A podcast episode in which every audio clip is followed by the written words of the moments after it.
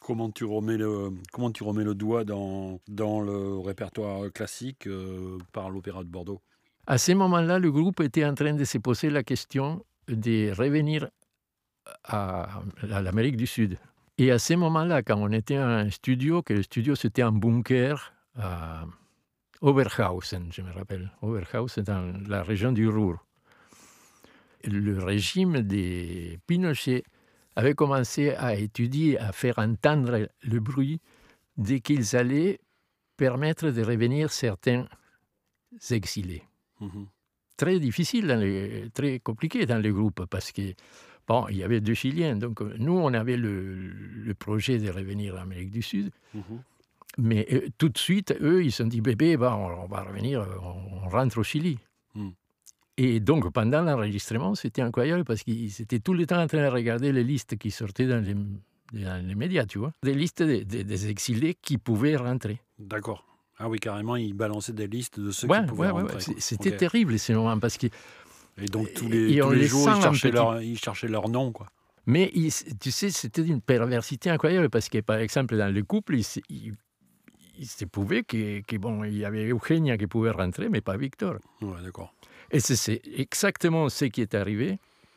C'est qu'ils sont pu rentrer tous les deux, mais pas la famille. Parce que les parents étaient venus du Chili pour être avec eux. Ok. Mais ils avaient demandé l'exil aussi. Et donc la famille, non. Oh là là. Incroyable.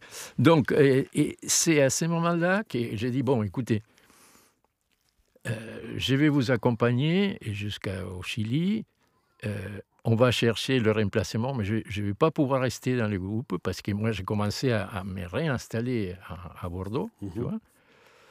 Et donc, c'est ce qu'on a fait. On est parti. Moi, je suis resté quatre mois au Chili. Et donc, euh, euh, on a trouvé un remplaçant et très, très bel chanteur, très, très, très bien la- comme personne. Tu vois que c'est important dans un groupe hein, pour que ça dure. Le problème, c'est qu'ils étaient, déjà quand j'étais là-bas, euh, au départ, euh, les rendez-vous se sont bien passés dans le ministère de la Culture, toutes les instances, la télé et tout. On a laissé les disques et tout.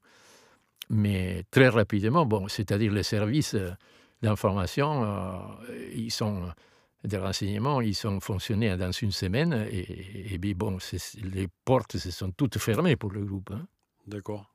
Immédiatement. Sait- Oui, ils ont pu rentrer, mais après, Ils ne pouvaient pas bosser. Quoi. non. Moi, moi j'ai fait un concert avec eux. Et donc, euh, bon, après, une fois que le groupe était constitué avec la nouvelle formation, bon, je suis parti, je suis rentré par la frontière sud en Argentine, ben, euh, rendre visite à ma famille en Patagonie. Et après Buenos Aires, et je suis rentré à- en France. J'ai passé euh, deux ou trois mois comme ça à préparer des répertoires pour chanter tout seul. Donc, bon, euh, j'avais le contact de Tchaski et du Tupac Amaru, que c'était à l'autre l'autre café-théâtre, pour faire de la musique populaire. Mhm. Et donc, euh, je rentre dans des- le cœur de Joël Péral.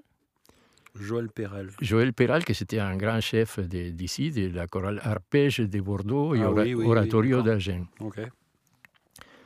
Et il m'a adopté tout de suite, donc euh, euh, il, m'a- on- il a monté un chœur de chambre, donc c'était, j'ai fait le cheminement à l'envers, Mm. tu vois, Mm. j'ai révélé, bon, et qui s'appelait Sine Nomine, Sine Nomine, et on a fait pas mal de concerts.